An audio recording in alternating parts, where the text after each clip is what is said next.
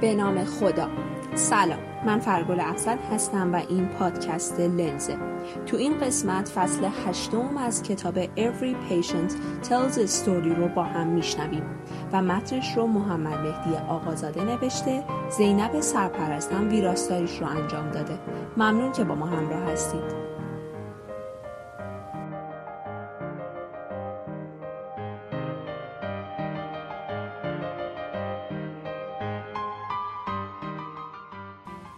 کارول آندوریز احساس کرد که دارد از هم می پاشد. یک زن محکم که در تمام سالهای زندگیش سالم بود. فقط چند هفته پس از پنجاه و نه سالگیش همه چیز تغییر کرد. از جای نامعلوم او به مورد نادری از کهیر مبتلا شد. یک دوره کوتاه از پردنیزون کهیرها را از بین برد. اما نه کارولان و نه متخصص داخلی نمی توانستند بفهمند منشأ آن چه بود. چند روز بعد او احساس درد و گرما کرد. گلوی او میسوخت و در نزدیکی ستون فقرات خود با صورت قرمز عجیب و غریب داشت. این بیشتر از یک کهیر بود؟ کارول هفته آینده با پزشک قرار ملاقات داشت اما او نمی توانست منتظر بماند او خود را به اتاق اورژانس بیمارستان محل زندگیش رساند پزشک اورژانس دمای بدنش را اندازه گرفت صورت را نگاه کرد و سری گفت که او به بیماری لایم مبتلاست دکتر با نوشتن نسخه گفت یک آنتیبیوتیک آن را درست می کند. دکتر به او گفت یک قرص دو بار در روز و به مدت دو هفته و پزشک از در بیرون رفت. کارولان به دنبال او گفت یک لحظه صبر کن. آیا شما حتی نمی‌خواهید یک آزمایش کنید تا ببینید آیا من لایم دارم؟ وی در حالی که مواردی را که تشخیص او را پشتیبانی می‌کردند انتخاب کرد به او گفت شما نیازی به آزمایش ندارید اوایل تابستان بود زمانی که لایم بیشتر رایج است او در حومه کانکتیکات زندگی می کرد که خیلی دور از شهر واقعی لایم نبود جایی که بیماری برای اولین بار در آن شناسایی شد و او بثوراتی بزرگ و گرد داشت که نمونه آن مواردی بود که در مراحل اولیه بیماری لایم دیده می‌شد. وی از آن داشت که علائمش سردرد کلاسیک و سفتی گردن نیست اما هنوز هم تب و بدن درد دارد پزشک به او گفت احتمال اینکه این بیماری لایم باشد بسیار زیاد است علاوه بر این در اوایل بیماری آزمایش لایم کمک خاصی به ما نمی کند. پس از آن بیمار بعدی به اتاق ماین آمد و کارول آنجا را با نسخه نگاشته شده و احساس عدم اطمینان ترک کرد. هر بهار و تابستان نسخه از این داستان ده ها هزار بار در ایالت شمال شرقی، غرب میانه و شمال ساحل غربی تکرار می شود. اغلب مانند مورد کارولان تشخیص بدون آزمایش بر اساس جغرافیا و علائم بیمار انجام می شود و با وجود بصورات معمولی معروف به اریتم مهاجر متوقف می شود. این تشخیص مناسب و معقول خواهد بود اما قطعی نیست. و در بیماری لایم ثابت شده است که عدم اطمینان یک عامل مضر است. کارول آن آنتیبیوتیک را طبق تجویز مصرف کرد. آخر هفته بعد او تقریبا به حالت معمول خود بازگشت. برای اکثر بیماران مبتلا به بیماری لایم یک دوره تجویز آنتیبیوتیک درمان کننده است. اما اگر کارولان یک مورد ساده از بیماری لایم داشت من این داستان را برای شما تعریف نمی کردم. در عوض چند هفته بعد کارولان دچار درد و سفتی در زانوها و باسن شد. هیچ تورم و قرمزی وجود نداشت. فقط یک سفتی عجیب در مفصل پایین بدن او بود. او نزد متخصص داخلی خود رفت که فکر می‌کرد علائم مربوط به بیماری لایم است. لایم بدون درمان یا عدم درمان کافی می‌تواند به مفاصل حمله کند. باعث درد و معمولا تورم شود. دکتر آنتیبیوتیک او را به داکسیسایکلین تغییر داد. او سه هفته دیگر درمان را ادامه داد اما سختی مفاصل همچنان ادامه داشت. پزشک داخلی او گیج شده بود. او را به متخصص روماتولوژی فرستاد. روماتولوژیست هم مطمئن نبود که چه خبر است. بنابراین او دوباره به متخصص داخلی خود بازگشت. کارول گفت من به دستیار پزشک گفتم که من حتی به خاطر درد زیاد نمی‌توانم بخوابم. او خیلی دلسوز نبود. کارول احساس تنهایی کرد. کارول به نویسنده گفت که پزشک او آدم خوبی بود اما پزشک به وضوح نمی‌دانست که چه چیز باعث درد او شده و یا اینکه اطمینان نداشت که در مورد درد او چه باید کرد. او تصمیم گرفت امور را خود به دست بگیرد. با دوستان خود صحبت کرد. قفسه های کتاب فروشی محل خود را زیر و رو کرد. او در اینترنت جستجو کرد. به نظر می رسید همه چیز او را به سمت تشخیص بیماری لایم برگردانده است. او به این نتیجه رسید که یک متخصص لایم نیاز دارد کسی که واقعا بیماری را درک کند. بنابراین برای یافتن یکی به راه افتاد. چیزی که کارولان نمی‌دانست این بود که او در آستانه ورود به یکی از داغترین بحثها در پزشکی بود. یک بحث و جدل حرفه‌ای و سردرگمی در مورد بیماری لایم جنجالی که او را برای دو سال کامل رنج می‌داد. اکثر بیماران برای بر این باورند که معمولا می‌توان با نوعی آزمایش مشخص کرد که چه چیزی به آنها آسیب میرساند. مثلا با اشعه ایکس یا هر یک از صدها و صدها آزمایش خون و ادرار. اگر آزمایش مثبت باشد بیمار ممکن است خوشحال نباشد. اما حداقل او دقیقا می‌داند چه مشکلی دارد. شکستگی استخوان مچ دست آسم تومور و یا حمله قلبی. اگر آزمایش منفی باشد بیمار معتقد است که نتیجه حداقل ثابت می کند که چیزی ندارد. اگر آنچه فکر می کرد سرطان, سرطان است یا بیماری ترسناک دیگری می تواند تسکین یابد. یا ممکن است بسیار ناامید کننده باشد. زیرا غالبا درمان و امکان درمان به تشخیص بستگی دارد. پزشکان نیز اعتقاد زیادی به قدرت آزمایش های تشخیصی دارند. در توانایی ما در شناسایی بیماری ها با استفاده از فناوری های پیشرفته گام های بلندی برداشته شده است. در حالی که شرح حال و معاینه فیزیکی بیمار اغلب می تواند تشخیص را نشان دهد. پزشکان و بیماران دوست دارند شواهد محکم را ببینند و این شواهد معمولا به صورت نتایج حاصل از نوعی آزمایش تشخیصی است. اما همانطور که مشخص شد آزمایشات و نتایج آنها تقریبا واضح نیستند. همانطور که بسیاری از بیماران و پزشکان تصور می کنند. در واقع با وجود تمام قدرت فوقالعاده و ارزشمند آنها فرایند آزمایش می تواند در بعضی موارد روند تشخیص را کند و یا از حالت عادی عقب براند. یا آن را کاملا از خط خارج کند. پیچیدگی های انجام آزمایش برای بیماری لایم منجر به اختلاف نظر بین پزشکان و سردرگمی در مورد تشخیص این بیماری شایع و بسیار قابل درمان شده است.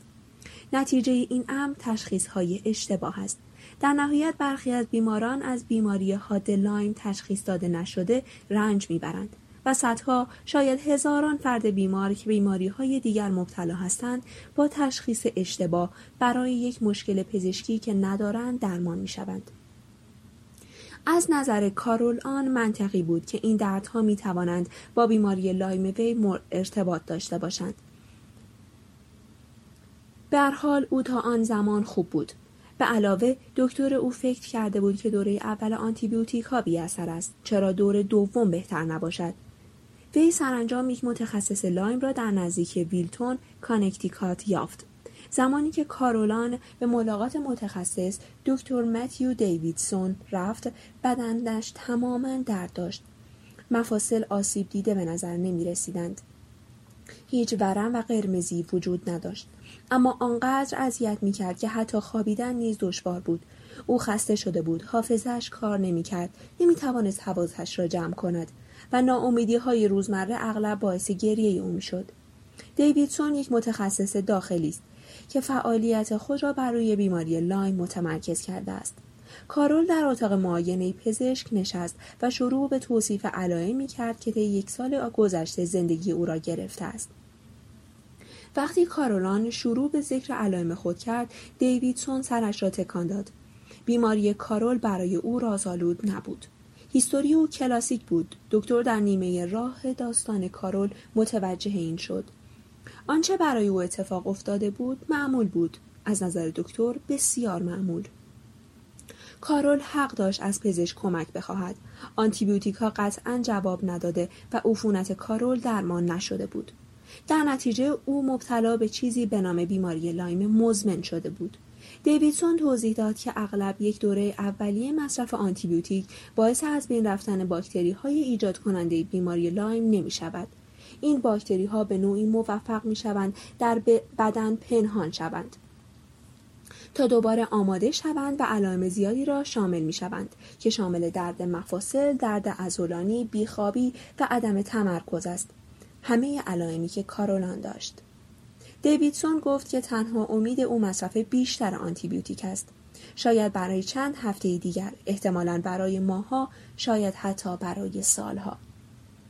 به امید ریشهکن کردن موجودات موزی و علائم آن.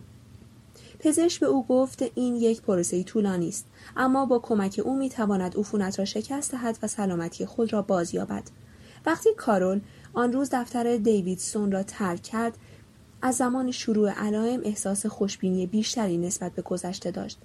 البته آن روحیه خیلی دوام نیاورد.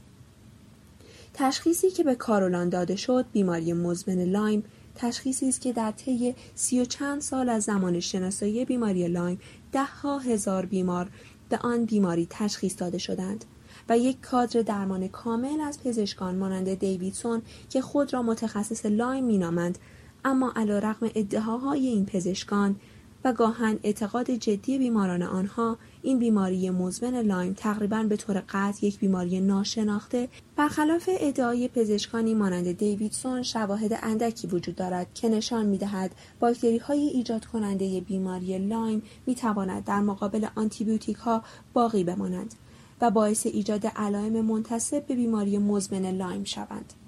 علاوه بر این شواهد زیادی وجود دارد که نشان می دهد درمان طولانی مدت با آنتیبیوتیک هر آنچه را که بیماران مبتلا به این سندروم به آن مبتلا می شوند درمان نمی کند.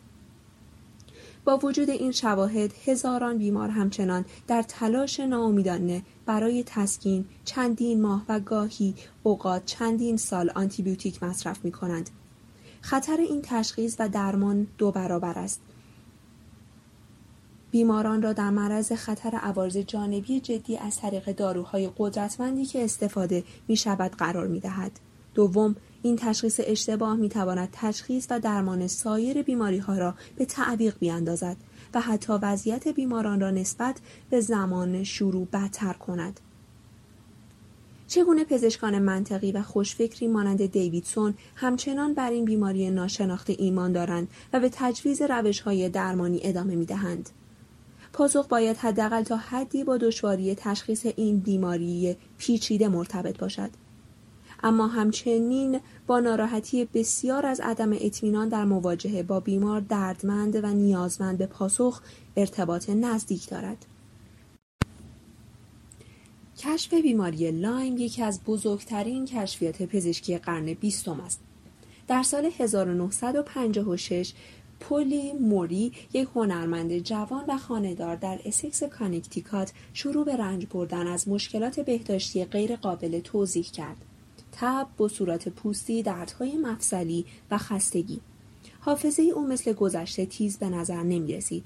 او احساس عدم تمرکز می کرد و به سختی می توانست روی کارهای هنری خود تمرکز کند. او به دکتر خود مراجعه کرد. پزشک گیج شده بود. متخصصانی که برای دیدن او فرستاده شده بودند نیز گیج بودند. بسیاری اظهار داشتند که این علائم صرفا در ذهن او وجود دارند. یک خودنمودی از برخی بیماری های روان پزشکی است. در سال 1964 پولی همسرش و چهار فرزندانش به شهر کوچک لایم کانکتیکات نقل مکان کردند. در آن زمان همه افراد خانواده از همان علائمی که پلی داشت رنج می بردند. حتی سگ هم دارای علائم بود. رغم مراجعه مکرر به دکتر تسکین اندک بود و ناامیدی زیاد. با گذشت زمان پلی کشف کرد که سایر افراد در منطقه نیز همان علائم را تجربه می کنند. مبتلایان در شهر وی صدها مراجعه به پزشک کرده و دهها متخصص را ملاقات کرده بودند. هیچ کس پاسخی نداشت. هیچ کس نمی توانست توضیح دهد که چه بیماری دارند و یا چرا بسیاری از آنها آن علائم را داشتند. سرانجام در اکتبر 1975 موری با تماس با وزارت بهداشت ایالتی اپیدمی محلی عجیب را گزارش داد. وزارت بهداشت یک روماتولوژیست به نام آلن سیر که دو سال اول پزشکی را در خارج از دانشکده پزشکی برای سرویس ویژه اپیدمی ها کار کرده بود و به عنوان بازوی تحقیقی سازمان بهداشت عمومی در آتلانتا بود به آنجا فرستاد. استیر از موری خواسته که به دفتر او در نیوهیون بیاید و یادداشت‌های خود را بیاورد. برخلاف بسیاری از پزشکانی که پلی دیده بود استیر علاقه زیادی به داستان او نشان داد. او نام افراد دیگری را که موری می‌دانست رنج می‌برند جمع آوری کرد. استیر هر خانوادهای را که در لیست خود بود صدا کرد. آنها به نوبه خود نامهای اضافی به او دادند و سرانجام او لیستی از دوازده بزرگسال و سی و نه کودک را تهیه کرد که دارای همان علائمی بودند که پلی و خانوادهش داشتند. استیر بلافاصله متذکر شد که موارد منفرد شبه آرت آرتریت روماتوید نوجوانان است. اما این یک بیماری نسبتا نادر بود. او فکر کرد که چه چیزی باعث جمع شدن بسیاری از موارد این بیماری نادر در یک منطقه کوچک شده است. او تصمیم گرفت تا کشف کند که در صورت وجود چه چیزی بین این پنجاه و یک نفر مشترک است. زمان شیوع فصلی بود. موارد بیماری هر تابستان و پاییز به اوج خود می رسید بر, این اساس استیر به سرعت بر این احتمال تمرکز کرد که این نوعی بیماری منتقله از حشرات باشد. اما تعداد کمی از بیماران گزیده شدن را به خاطر آوردند و آنها هم ظاهر گزش را متفاوت توصیف کردند. دو سال به سختی تلاش کردند تا دکتر اسیر و همکارانش به یک چیز مشکوک شدند. اسیر این روز را به وضوح به یاد آورد. در تابستان سال 1977 بود که مرد جوانی با یک ویال حاوی کنهی که پس از گردش در جنگلهای نزدیک خانهاش پیدا کرده بود وارد دفتر کار او شد. کوهنورد هرگز مانند آن را ندیده بود. استیر هم ندیده بود. معلوم شد که یک کنه از نوع گوزن پاسیا است که برای منطقه جدید است. افراد محلی سرشماری حشرات حرکت کنه را از طریق کانکتیکات مشخص کرده بودند. مقایسه موقعیت بیماران و مناطقی که توسط کنه مورد حمله قرار گرفتند یک تطابق جغرافیایی ایجاد می کند. قسمت آخر این معما همچنان رازگونه بود تا اینکه در سال 1981 هنگامی که ویلی بورگدورفر حشرهشناس مؤسسه ملی بهداشت باکتری های مارپیچی شکلی را که توسط کنه منتقل می شود شناسایی کرد که در حقیقت باعث بیماری لایم می شوند. این یک گونه جدید باکتریایی بود و به افتخار وی نامگذاری شد بورلیا بورگ دورفری باکتری بورگ دورفری به طور معمول در خون گوزن و در گونه های مختلف جوندگان زندگی می کند. به عنوان لارو کنه گوزن یک وعده غذایی خون از حیوان میزبان خون خود می گیرد. و اگر حیوان باکتری را در خود نگه دارد همزمان بیماری بورگ دورفری دریافت می کند. برای انتقال عفونت کنه باید حداقل به مدت 24 ساعت چسبیده بماند که اغلب به راحتی انجام می شود زیرا دیدن آن بسیار سخت است و گزش معمولا بدون درد است. اولین و رایشترین علامت بیماری لایم بصورت دایره‌ای در حال گسترش است که معمولا طی چند هفته در اطراف محل گزش کنه ظاهر می شود بصورتی که به اصطلاح چشم گاو نامیده می شوند یک حلقه قرمز که در اطراف یک منطقه سفید مرکزی قرار دارد با این حال برخی مطالعات نشان می دهد که متداول ترین تظاهر یک راش کاملا قرمز و تا حدی گرد است که در طی چند روز گسترش می یابد. باکتری های که درمان نشوند به سایر قسمت های بدن مهاجرت می کنند و سیستم ایمنی بدن در تلاش برای مبارزه با عفونت با التهاب، تب، دردهای عضلانی و سایر علائم پاسخ می دهد. تا زمان کشف ویلی بورگدورفر در مورد علت باکتریایی بیماری لایم هیچ آزمایشی برای اون وجود نداشت. به یک دلیل ساده که هیچ کس نمی‌دانست دنبال چه چیزی باشد. حتی پس از شناسایی این باکتری آزمایش برای این بیماری همچنان دشوار بود. بسیاری از انواع های باکتریایی را می‌توان از طریق کشت تشخیص داد. گرفتن نمونه به عنوان مثال یک سواب گلو مالیدن آن بر روی ماده‌ای که رشد باکتری را سبب می شود انکوباسیون نمونه به مدت چند روز و سپس شناسایی کلونی های باکتری, باکتری هایی که فرم آنچنینی دارند. اما باکتری های لایم در محیط کشت رشد خوبی ندارند. در عوض پزشکانی که به دنبال تشخیص بیماری لایم هستند باید به پاسخ بدن در برابر عفونت دقت داشته باشند. برای انجام این کار پزشکان دو آزمایش جداگانه انجام می دهند که هیچ کدام به تنهایی برای استفاده مناسب نیستند. اما اگر با هم استفاده شوند می توانند کسانی را که در معرض باکتری قرار گرفتند به طور قابل اعتمادی شناسایی کنند. این یک استراتژی قدیمی است و اگرچه در دوره معمول بود اما آزمایشات بهتر و اختصاصی تر در بسیاری از بیماری ها جایگزین شده است. البته هنوز هم برای چند بیماری مانند HIV و هپاتیت C استفاده می شود. بیماری های دیگری که نمی توان به راحتی در محیط کشت رشدشان داد. اولین آزمایش از این دو آزمایش با عنوان الایزا شناخته می شود و آنتیبادی های ضد باکتری یا ویروس مهاجم را در خون شناسایی می کند. آنتیبادی ها بخشی از سیستم دفاعی بدن هستند و به از بین بردن مهاجمان کمک می کنند.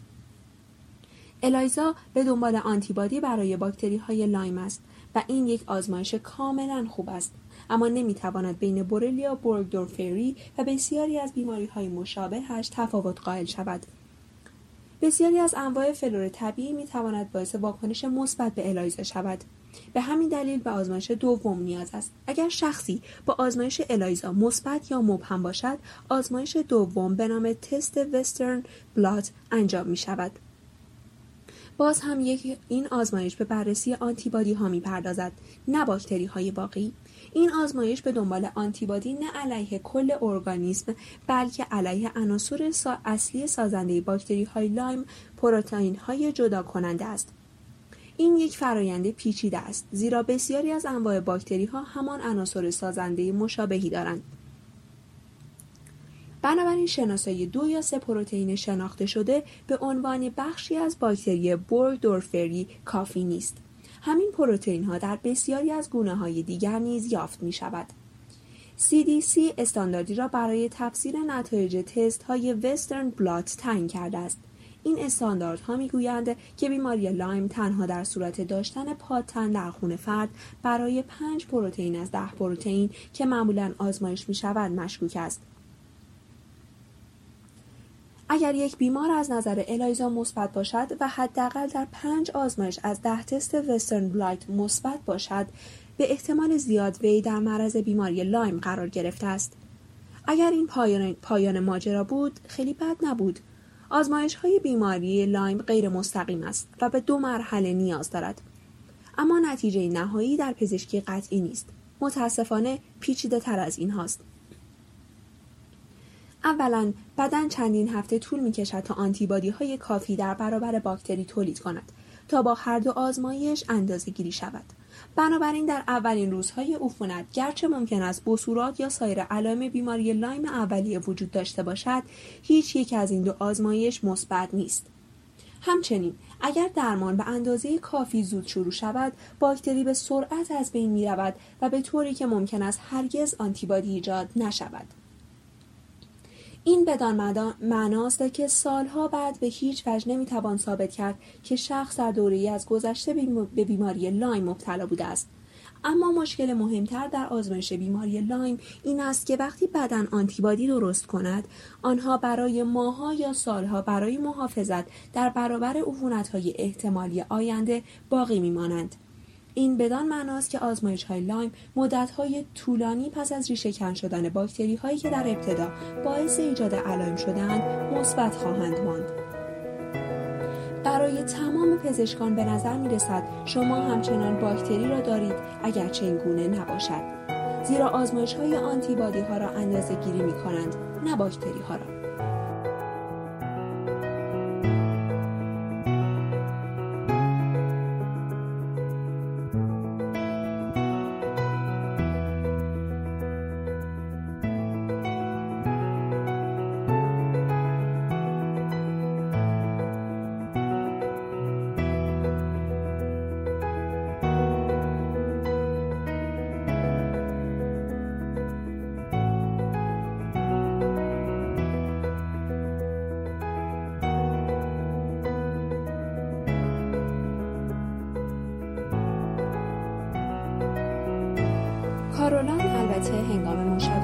دکتر دیویدسون این سطوح پیچیدگی را در مورد آزمایش بیماری لایم متوجه نبود.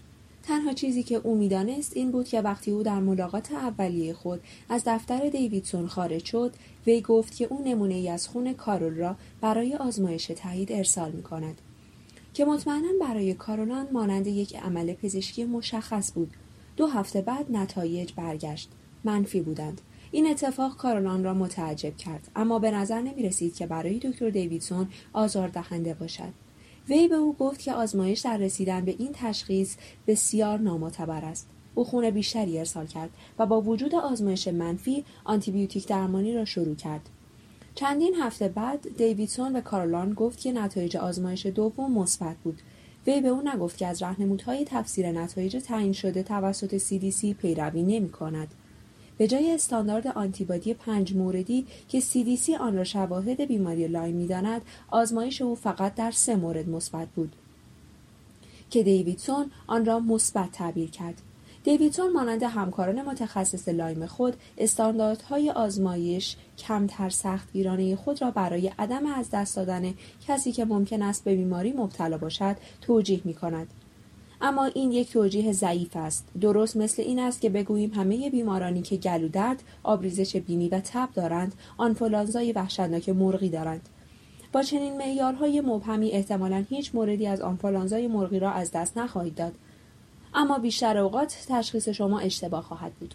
در عوض بیشتر بیمارانی که از این طریق شناسایی می کنید بسیار شایع تر دیگری دارند مثل سرماخوردگی شاید برونشید یا شاید آنفولانزای معمولی. اما همه اینها برای کارول آن که در تایید آشکار بیماری خود آرامش یافت بی اهمیت بود. در هر صورت او از زمان شروع آخرین دوره آنتیبیوتیکا کمی بهتر شده بود. شانش خیلی درد نمی‌کرد و بهتر خوابیده بود. اما این دارو درمانی به معدهش لطمه می‌زد. او کاهش وزن پیدا کرد زیرا حالت تهوع پیدا کرده بود خصوصا در ساعتی پس از مصرف دارو. دیویدسون فکر کرد که ادامه آنتیبیوتیک مهم است. به ویژه با توجه به آزمایش مثبت لایم و او را به پیگیری مصرف داروها تشویق کرد. امید به بهبودی کامل و اینکه دوباره مثل گذشته خود شود کارولان را مصمم به ادامه مصرف دارو می کرد. با وجود احساس حالت تهوعی که پیدا می کرد در همان زمانی که کارولان با تجویز آنتیبیوتیک پیش می رفت ویل هامر 44 ساله در حال گذر از جاده بود. تا به پزشک متخصص لایم خود مراجعه کند. او بیش از یک دهه زودتر به بیماری لایم مبتلا شده بود. اما وقتی نویسنده با او صحبت کرد گفت که بیش از نیمی از عمر خود از این بیماری رنج می‌برد. او مردی بلند قامت با موهای قرمز کوتاه و ساکت و آرام بود و با افتخار به من گفت که بیش از پنج سال به دلیل بیماری مزمن لایم یک روز تلاش را از دست نداده است. وی موفقیت خود را به دکتر آندر گایتو متخصص روماتولوژی و رهبر جنبش متخصصین لایم نسبت داد که نزدیک به 13 سال برای او آنتیبیوتیک روزانه تجویز کرده بود. هامر گفته که اولین علائم را در دبیرستان در یک اردو مشاهده کرد. او هرگز تب درد ازورانی و سردرد معمولی را برای لایم نداشت اما احساس خستگی و فرسودگی می کرد. او به من گفت گاهی اوقات احساس می کنم کاملا سالم نیستم و از این بابت تعجب می کنم. اما این طاقت فرسا نبود. علائم در 20 سالگی بدتر شد. او دوره هایی از بیخوابی، دردهای بدن و خستگی داشته است. او از دکتری به دکتر دیگر می‌رفت. هیچ کس حتی هیچ نامی برای بیماری که او به آن مبتلا شده بود نداشت. چه برسد به درمان. سرانجام او در مورد بیماری لایم شنید و فکر کرد که آیا این بیماری می تواند علائم وی را ایجاد کند؟ او قبلا برای این بیماری آزمایش شده بود و به او گفته شده بود که تست منفی است. اما حالا او میشنود که این آزمایش چندان قابل اعتماد نیست. این زمانی بود که او در دفتر گایتو تکلیفش مشخص شد و دکتر به سرعت بیماری مزمن لایم را تشخیص داد و یک دوره 6 هفته آنتیبیوتیک را شروع کرد. هامر گفت این اتفاق زندگی وی را تحت تاثیر قرار داد اولین باری که در اینجا تحت درمان قرار گرفت احساس بهتری نسبت به زندگی در بزرگسالی داشت. اما هامر به من گفت این احساس خوب مدت زیادی طول نکشید. دو ماه پس از اتمام دوره درمان او دوباره دچار مشکل خواب شد. سپس خستگی و بدن درد دوباره ظاهر شد. سپس وی از نظر حافظه دچار مشکل شد. در ابتدا این فراموشی مربوط به مسائل کوچک بود. سپس یک روز او پسرانش را به سمت زمین فوتبال می برد همانطور که ماها در هر آخر هفته این کار را می‌کرد و ناگهان یادش نیامد کجا برود. کاملا یادش نمیآمد کجا هست. او از جاده خارج و وارد یک پارکینگ شد. آهسته و با احتیاط فهمید که چگونه می‌تواند به جایی که باید برود برسد. پسر خردسالش که از رفتار عجیب او گیج شده بود پرسید قضیه چیست هیچ مشکلی نبود. او به پسرش اطمینان داد. اما در باطن از خود می‌پرسید که چه اتفاقی برایش افتاده است. او دوباره به گایتو بازگشت و شروع به استفاده از آنتیبیوتیکا کرد. او از آن زمان تنها با چند وقفه کوتاه در درمان حضور داشته است. در چندین سال از زمان شروع استفاده از این داروها هامر به همان اندازه بیمار بود که بدون وجود آنتیبیوتیک های روزمره شروع به کار کرده بود. او دل سرد ناامید و افسرده به دکترش مراجعه کرد. گایتو به او کمک می کند تا از این قضیه عبور کند دوز آنتیبیوتیک ها را افزایش می دهد یا داروی جدیدی به او می دهد و در نهایت کمی احساس بهتری می کند. آخرین باری که نویسنده با هامر صحبت کرد او هر سه تا چهار ماه یک بار نزد دکتر گایتو می‌رفت اما او نگران بود که مبادا هرگز به اندازه کافی خوب نشود تا مصرف آنتیبیوتیک ها را متوقف کند کارولان و ویل نمونه هایی از یک داستان معمول در کشور لایم یعنی آمریکا را تعریف می کنند. تشخیص بیماری لایم به دنبال آن درمان با آنتیبیوتیک بهبود اولیه و سپس بازگشت علائم این الگو در اوایل دوره بیماری ظاهر شد. آلن سیر متوجه شد که در حالی که بیشتر بیماران او پس از یک دوره دو تا چهار هفته ای مصرف آنتیبیوتیک خوب شده اند اما بین ده تا 20 درصد آنها ماهها و گاهی اوقات حتی سالها طول می کشد تا کاملا بهتر شوند. مانند ویل هامر و کارول آن. این بیماران اغلب متوجه خستگی طولانی مدت و بدن درد می شوند. بعضی از آنها شکایت داشتند که در خوابیدن یا در حافظه خود مشکل دارند.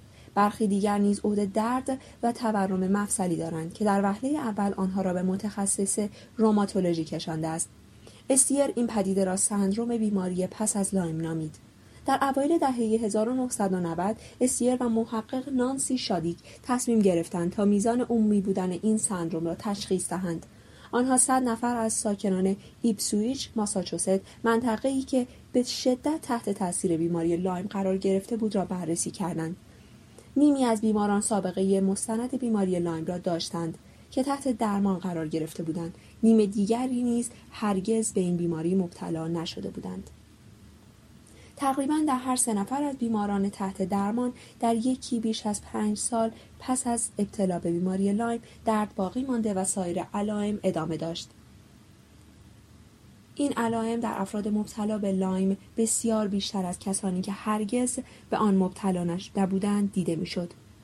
مطالعات دیگر نیز نشان داده است کسانی که سابقه بیماری لایم را دارند درد مفصل، خستگی و مشکلات حافظه‌ای بیشتری نسبت به کسانی که هرگز به این بیماری مبتلا نشدهاند گزارش می کنند.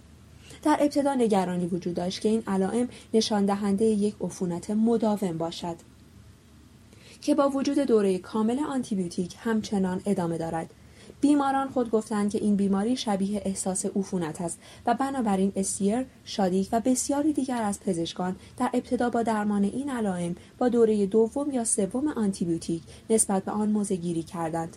اما خیلی زود برای اسیر و دیگران آشکار شد که گرچه بسیاری از کسانی که این علامه پایدار را دارند پس از چندین دور مصرف آنتیبیوتیک بهتر می شوند اما افرادی که فقط یک دور آنتیبیوتیک مصرف می کنند همانهایی که به آنها در زمان تشخیص اولیه آنتیبیوتیک داده شده است هم بهبود یافتند سرانجام بیشتر افراد بهتر شدند و به هیچ وجه مشخص نبود که آیا دوره های تکراری آنتیبیوتیک پس از درمان بیماری در ابتدا تفاوتی ایجاد می کند یا نه.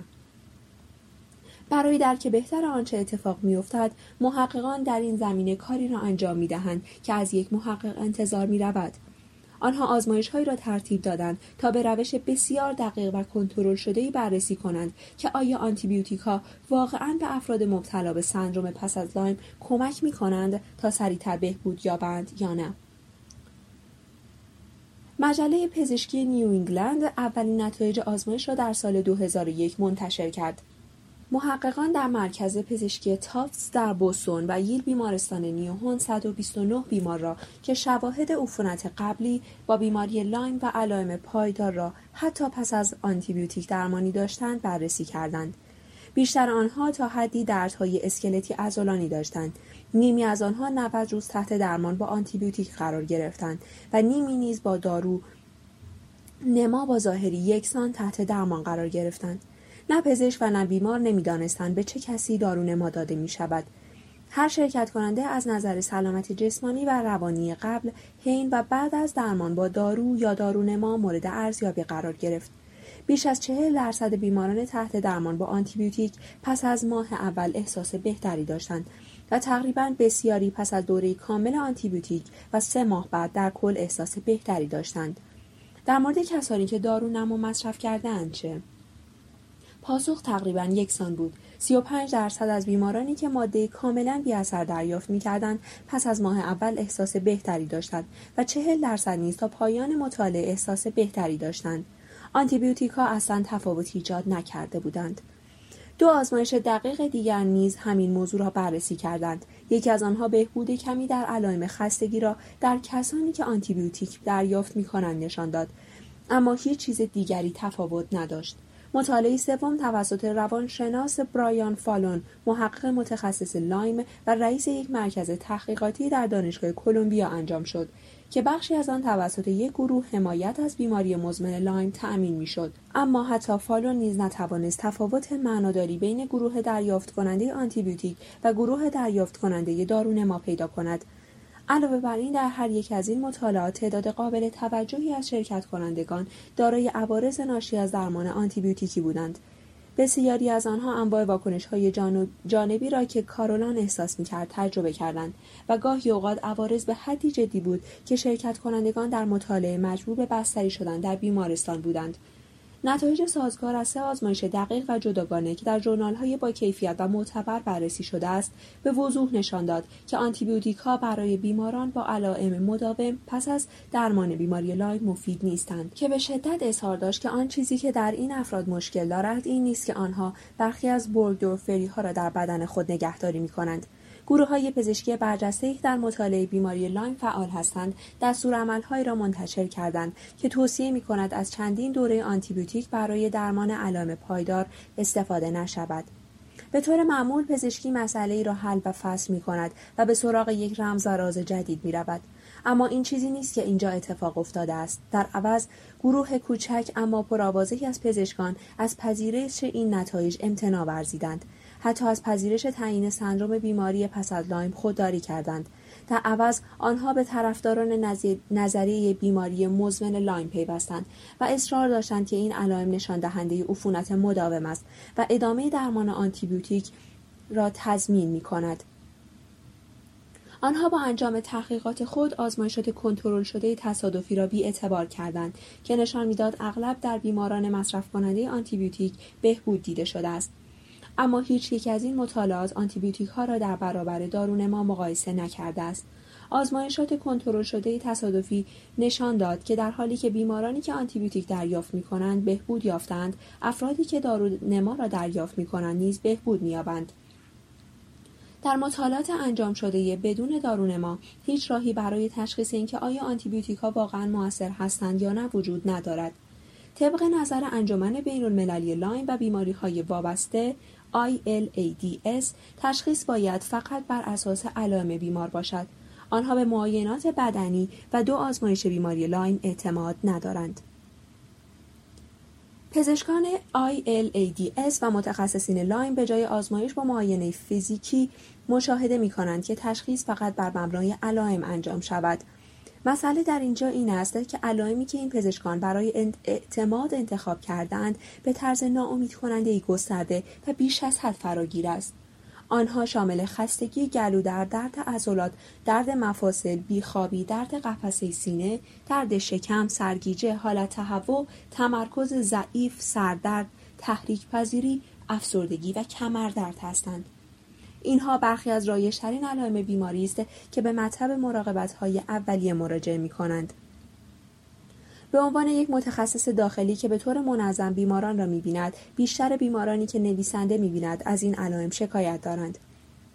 و قطعا همه آنها به بیماری لایم مبتلا نیستند. از آنجا که نویسنده در شهر کار می کند سالانه فقط چند مورد از بیماری لایم را می بیند و با این حال این استراتژی تشخیصی است که به پزشکان مانند دیویدسون و گایتو اجازه می‌دهد تا ثابت کنند. بیمارانی مانند کارولان یا ویل به بیماری مزمن لایم مبتلا هستند و به دلیل عفونت طولانی مدت با باکتری های لایم آنها باید به طور مداوم با آنتیبیوتیک تحت درمان قرار گیرند. اما احتمالا یک عامل اضافی در امتناع سرسختانه پزشکان متخصص لایم از پذیرش شواهدی وجود دارد که بیشتر پزشکان دیگر آنها را قانع کننده می‌دانند این یک جنبه اجتناب ناپذیر از همه اقدامات پزشکی است و به ویژه به محدودیت های آزمایش تشخیصی مربوط می شود. محدودیت هایی که به ویژه با بیماری لایم تشدید می شوند. نویسنده در مورد ناراحتی با عدم اطمینان یا ابهام با عدم دانستن صحبت می کند و پزشکان به این دلیل که بیشتر ناراحتی را دارند تفکر خود را تحریف می کنند تا سعی کنند به خود و بیمارانشان ثابت کنند که می‌دانند چه خبر است. واقعیت این است که اغلب پزشکان نمی توانند دلیلی برای علائم بیماری پیدا کنند. این مسئله به طور قدرتمندی در مطالعه‌ای که در سال 1998 بر روی دویست بیمار مبتلا به بیماری لایم نشان داده شد. مشخص شد که بیش از نیمی از بیماران هیچ گونه شواهدی در رابطه با آلودگی به بیماری لایم نداشتند. همانطور که دیدیم ممکن است برخی از بیماران به سرعت تحت درمان لایم قرار گیرند که هرگز آنتیبادی هایی را تولید نکنند که عفونت آنها را ثابت کند. شاید اما این اطمین مطمئنا نمی‌تواند بخش بزرگی از این بیماران را که از نظر آزمایش لایم منفی بودند توجیه کند. فقط 22 درصد مبتلا به بیماری لایم فعال بودند. با علائم یافته های معاینه فیزیکی و آزمایش خون مطابق با بیماری لایم. 20 درصد دیگر مبتلا به سندروم بیماری پس از لایم بودند. با سابقه واضح عفونت لایم درمان مناسب و علائم مداوم. 58 درصد اما هیچ مدرکی در مورد بیماری لایم فعال و یا پس از لایم نداشتند. گرچه همه آنها بیمار تشخیص داده شده بودند. واضح است که این نتایج نشان می دهد که بیماری لایم به طور جدی بیش از حد تشخیص داده می شود اما نتایج همچنین مسئله عدم اطمینان در پزشکی را روشن می کند اگر 58 درصد از بیماران که فکر می کنند لایم دارند نداشتند پس آنها چه داشتند؟ خیلی چیزها معلوم می‌شد. هفت درصد از بیماران مبتلا به آرتریت روماتوید بودند. هفت درصد از بیماران مبتلا به آرتروز بودند.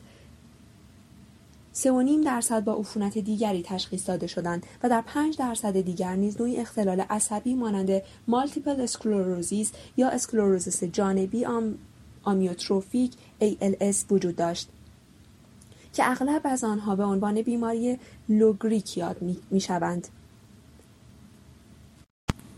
چند نفر هم مبتلا به افسردگی تشخیص داده شدند. این تشخیص ها حدود 29 درصد از موارد را پوشش می دهد و به وضوح نشان می دهد که چگونه تشخیص ناشناخته بیماری مزمن لاین بسیاری از بیماری های واقعی را پنهان می کند که بیماران باید از آنها کمک بگیرند. اما نیمی دیگر از شرکت کنندگان نیز جالب هستند. این افراد به وضوح از بیماری های واقعی رنج می‌برند. علام واقعی اما نه پزشکان مطالعه و نه پزشکان خود نمی توانستند علت را تعیین کنند. این بیماران دارای مواردی بودند که پزشکان علائم ناشناخته پزشکی مینامند. هیچ کس دوست ندارد که نداند. اما شاید پزشکان این وضعیت را حتی بیش از حد غیر قابل تحمل بدانند.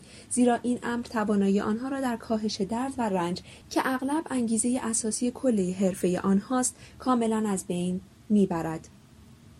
اما ناراحتی یک پزشک در برابر مسائل غیرقابل توضیح می‌تواند آنها را در بیراهه ببرد به جای اینکه علائم بیمار را واقعی اما غیر قابل توضیح بدانند پزشکان اغلب یا علائم را غیر واقعی می‌دانند همه در ذهن شماست و یا در عوض در تلاش برای جلوگیری از عدم قطعیت با تشخیص صحیح از مقدار زیادی از شواهد ناچیز استفاده می کنند.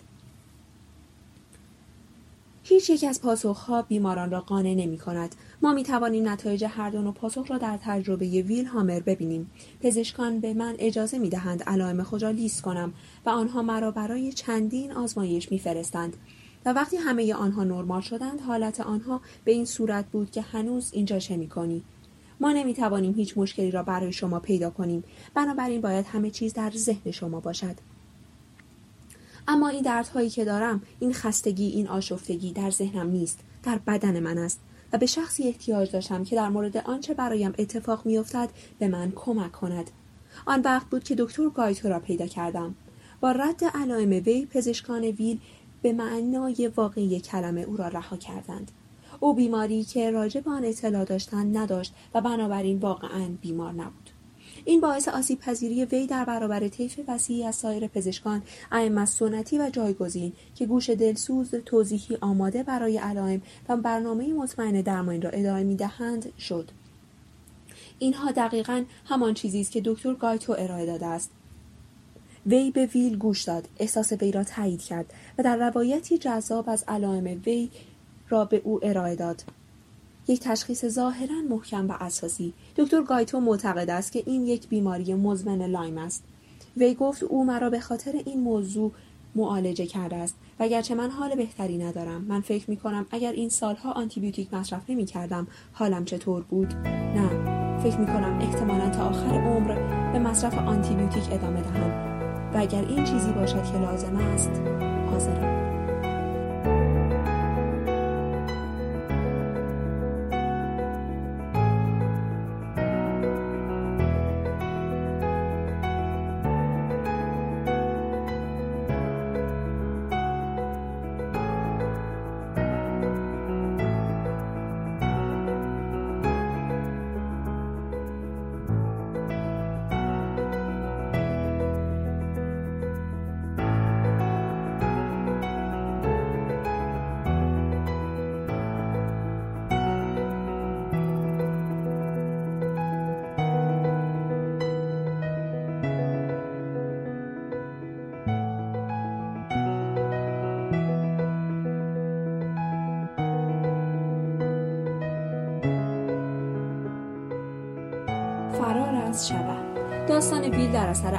عواملی در هم پیچیده است که در قلب آنها آزمایش های تشخیصی غیر معمول و نامطمئن استفاده شده یا استفاده نشده برای بیماران مبتلا به بیماری لایم نهفته است.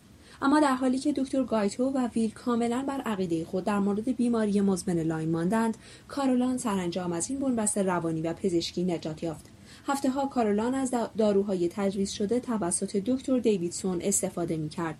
تهوع همچنان او را آزار می‌داد. او اما او همچنان پافشاری می کرد.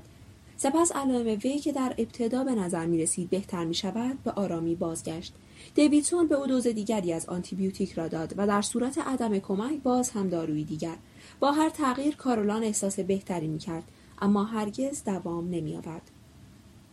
بعد از ماهها کارولان ناامید و مریض به دفتر دیویدسون مراجعه کرد. همه علائم او برگشته بود و داروی جدید فقط باعث شده بود احساس تهوعی مانند داروهای قبلی داشته باشد.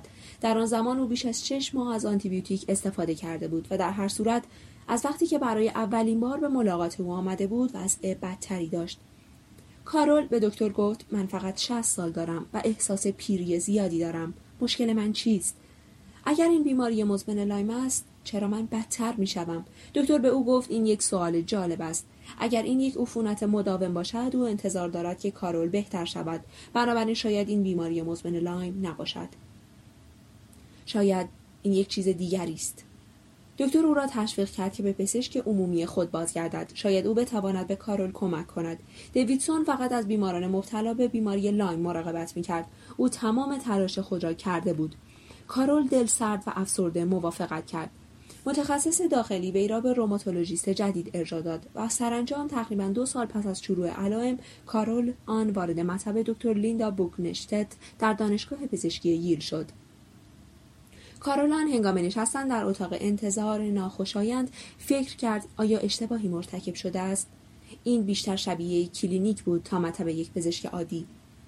نزدیک به دوازده بیمار در انتظار هر یک از رشته های پزشکی بودند و هنگام ورود نام آنها را بر روی در دیده بود.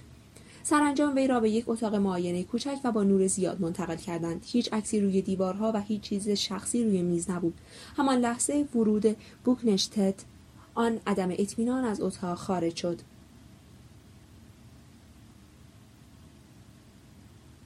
پس از معرفی خود او روی صندلی فلزی نشست و در حالی که به چشمان کارولان نگاه می‌کرد از او دلیل آمدنش را پرسید و سپس زمانی که کارولان کل داستانش را مرور می‌کرد بدون اینکه حرفی بزند گوش می‌داد. وی نحوه تشخیص ابتلایش به بیماری لایم در ابتدا و علائم عجیب از آن را تشریح کرد. او از درمان طولانی مدت ناموفق با آنتیبیوتیکا و خسارات مهمی که بر معده و بدنش وارد کرده است گفت. در حال حاضر در طول روز او به سختی می توانست بازوهایش را حرکت دهد. شانه هایش درد می کرد و شبها در باسن و زانوهایش تپش احساس می کرد و خواب تقریبا غیر ممکن بود. او خسته بود. به سختی می توانست تمرکز کند. حافظش آسیب دیده بود. او بسیار حساس شده بود. هنگام صحبت کارولان بوکنشتد یادداشت می‌کرد و وقتی صحبت کارول تمام شد چند سؤال دیگر از او پرسید تا به او کمک کند تا علائم گیج کننده را تشخیص دهد. بوکنشتد سپس کارولان را به دقت معاینه کرد و توجه ویژه‌ای به درد مفاصل داشت. گردن و شانه های او به لمس حساس و بسیار سفت بود تا بتواند کاملا حرکت کند. دستان او مفصلی که بیشتر در آرتریت روماتوید و لوپوس درگیر است نرم و بدون درد بودند. در طول معاینه ران و زانوی کارولان فاقد درد بودند و دامنه حرکتی طبیعی داشتند. اما او شکایت داشت که آنها شب درد می کنند و صبح سفت و سخت هستند و به سختی می تواند از رخت خواب بلند شود. بقیه معاینات قابل توجه نبود. در پایان این دیدار بوکنشتد بر روی سه تشخیص ممکن تمرکز کرد. اول و نگران کننده ترین آن. بیماری نه از مفاصل بلکه از رگهای خونی بود. بیماری معروف به آرتریت سلول غول پیکر این بیماری بیشتر در زنان بالای پنجاه سال شایع است و به رگهای خونی بزرگ بدن حمله می کند. بدون درمان می تواند باعث کوری و سکته مغزی شود. شایع ترین علائم خستگی، کاهش وزن و بدن درد است. که کارولان داشت و همچنین سردرد و درد فک که او نداشت. هنوز هم بیماری نبود که بوکنشتت می‌خواست از دست بدهد احتمال دیگر که بوکنشتت تصور می‌کرد یک بیماری شایع اما کمتر شناخته شده در ماهیشه ها و مفصل است. به نام پولی مایلجیا آریتماتیکا. که به اختصار PMR نامیده می شود. این بیماری اغلب باعث سفتی گردن، شانه ها و مفاصل ران و همچنین خستگی و گاهی تب می شود. یکی از جالبترین جنبه های PMR این است که اصلا به مایات بدن ربطی ندارد. بیماران غالبا می‌گویند احساس می کنند با بیماری کلیوی روبرو شدند که هرگز از بین نرفته است. آرتریت روماتوئید سومین احتمال بود. علائم وی کلاسیک نبود اما در صورت عدم درمان این نوع آرتروز می تواند باعث آسیب دائمی به مفاصل شود. بوکنشتت تفکر خود را برای کارولان توضیح داد و او را به آزمایشگاه فرستاد تا به دنبال شواهدی از هر یک از بیماری های مفصلی بگردد و دوباره آزمایش بیماری لایم را انجام دهد. وی همچنین پرتو ایکس از شانه های کارولان را درخواست کرد که در صورت وجود شواهد آسیب روماتیسم مفصلی را نشان می دهد. دو هفته بعد کارولان دوباره در اتاق معاینه بوکنشتت نشسته بود. بوکنشتت بدون اتفاق بسیار مطمئن بود که کارولان پولی میالژیا روماتیکا دارد.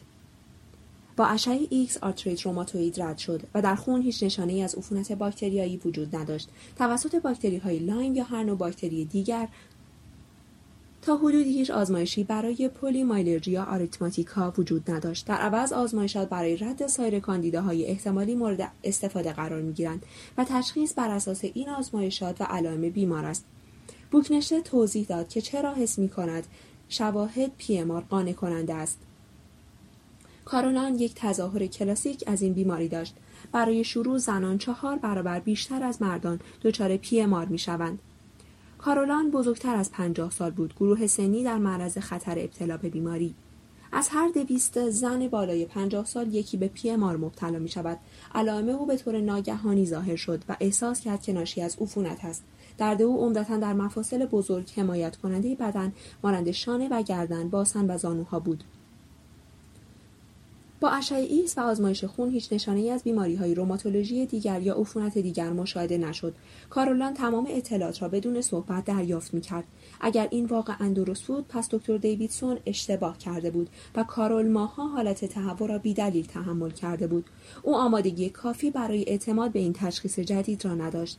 حتی اگر به بوکنشتد اعتماد داشت. او همچنین به دیویدسون اعتماد کرده بود و علاوه او در اینترنت خوانده بود که پردنیزون دارویی که به بوکنشتت پیشنهاد می‌کرد. در صورت داشتن یک عفونت مخفی می‌تواند باعث بدتر شدن عفونت شود. کارل پرسید بنابراین شما واقعا فکر می‌کنید که من به بیماری مزمن لایم مبتلا هستم؟ بوکنشتت مکث کرد. این قلمروی خطرناکی بود. بوکنشت از تجربه تلخی می‌دانست که متخصصین لایم اعم از پزشک یا بیمار می توانند در حمله به پزشکانی که نسبت به این بیماری تردید دارند وحشیانه عمل کنند. او در ییل آموزش دیده بود و در سال 2000 شاهد اعتراض متخصصین لایم در خارج از آزمایشگاه آلن استیر بود. علنا اظهار داشت که هیچ مدرکی از تجویز دوره های مکرر آنتیبیوتیک پس از درمان اولیه بیماری لایم پشتیبانی نمی کند و درست در سال گذشته که انجمن بیماری های عفونی آمریکا با معالجه لایم با ماه‌ها آنتیبیوتیک مخالفت کرده بود ILADS اعضا را به سود داشتن در شرکت های بیمه متهم کرد که به بیماران اهمیت نمی‌دادند و از آنها مراقبت نمی کردند و نمی‌خواستند هزینه اش را پرداخت کنند. بنابراین بوکنشتت سخنان خود را با کارول آن بسیار دقیق ارزیابی کرد. دکتر به وی گفت هیچ مدرکی وجود ندارد که کارولان به بیماری لایم مبتلا باشد. هیچ یک از آزمایشاتی که انجام داد یا با معیارهای CDS مثبت نبود. در بررسی سوابق کارول بوکنشتت خاطر نشان کرد که در دو تست اول که توسط دکتر دیویدسون انجام شد سه باند در Western blot مثبت بودند اما پنج باند توصیه شده توسط CDC نبوده است. و در آزمون هایی که بوکنشتت اجرا کرده بود هیچ یک از گروه ها مثبت نبودند. علائم کارولان و نتایج آزمایش به طور متقاعد کننده ای به polymyalgia rheumatica به عنوان منبع علائم مداوم وی اشاره داشتند. او به کارولان گفت نه من فکر نمی کنم شما به بیماری مزمن لایم مبتلا باشید. شما چیزهای زیادی را پشت سر گذاشته اید من می‌دانم اما من فکر می کنم شما می توانید به این تشخیص اعتماد کنید. تمام شک و تردید احتمالی کارولان ظرف چند روز از شروع درمان از بین رفت. پردنیزون به سرعت جواب داد و خیلی زود مفاصل او بدون درد بودند. پس از دو سال بیخوابی او سرانجام شب را خوابید. او می‌توانست فکر کند می‌توانست تمرکز کند به یاد میآورد. او احساس می‌کرد یک زن جدید است چهار سال پیش کارولان برای مدت بیش از یک سال از پردنیزون استفاده کرد و در پایان به تدریج دوز خود را کاهش داد. زیرا بوکنشته توصیه کرد تا بدن خود را تنظیم کند. از آن زمان به بعد او یکی از علائم قدیمی را داشته است. اما حدود یک هفته پردنیزون درد را از بین برده و سفتی را کاهش داد. بنابراین آیا کارولان به بیماری لایم مبتلا بوده است؟ بوکنشتت به نویسنده گفت احتمالا نه اما دانستن آن به طور قطع غیر ممکن است. مطمئنا تا زمان مراجعه به دفتر بوکنشتت او هیچ مدرکی در مورد بیماری نداشت. مفاصل دردناک او متورم نشدند. همانطور که معمولا در آرتروز مربوط به لایم وجود دارد و هیچ یک از نتایج آزمایش هایی که کارولان برای لایم انجام داده بود به سطح اطمینان مورد نظر دستورالعملهای CDC نرسیده بود. ممکن است کارولان یکی از کسانی باشد که بیماری های لایم قبل از دفاع با تشخیص آنتیبادی در او کشته شدند. بوکنشتت شدیدا مزنون است که در واقع کارولان در تمام مدت از پیمار رنج برده است اما او مراقب است تصدیق کند که نمی‌تواند به طور قطعی از آن مطلع شود. ما ابزارهایی داریم که برای تشخیص ضروری است. شما سابقه بیمار را دارید. شما معاینه فیزیکی دارید. شما آزمایش دارید و نهایت شما درمان می کنید همه قطعات این پازل همه سرنخهایی برای تشخیص نهایی هستند. بوکنشت می‌گوید اگر من کارولان را با استرویدها معالجه می کردم و او بهتر نمی‌شد باید فکر کنم آیا این واقعا همان مشکلی است که او دارد؟ اما در هر حال استرویدها تقریبا کارآمد بودند و بنابراین گرچه کارولان داستان خوبی برای بیماری لایم داشت معاینه جسمی او با این بیماری مطابقت نداشت. آزمایش او با این بیماری سازگار نبود و درمان به او کمک نمی‌کرد. دکتر بوک نشتد نتیجه گیری می کند. با دیدن همه اینها من نمی‌فهمم که چگونه کسی می‌تواند ادعا کند که بیماری لایم باعث درد او شده است. آزمایش نحوه استفاده از دارو را تغییر داده است. پزشکان اکنون می توانند با تشخیص آزمایشگاهی بیش از هر زمان دیگری در سابقه طولانی پزشکی در مورد تشخیص داده شده مطمئن باشند. اما این آزمایش ها نیستند که تشخیص می دهند تفکر است که این کار را انجام می دهد آزمایش های بهتر مطمئنا باعث بهتر فکر کردن می شوند و برای تشخیص بیماری لایم می توان از آزمایش بهتری استفاده کرد تا زمانی که نگرانی هایی که در مورد تشخیص های از دست رفته لایم و تشخیص های پس از موعد لایم وجود داشته باشد. همچنان سردرگمی و نزاع پزشکان و بیماران باقی خواهد ماند.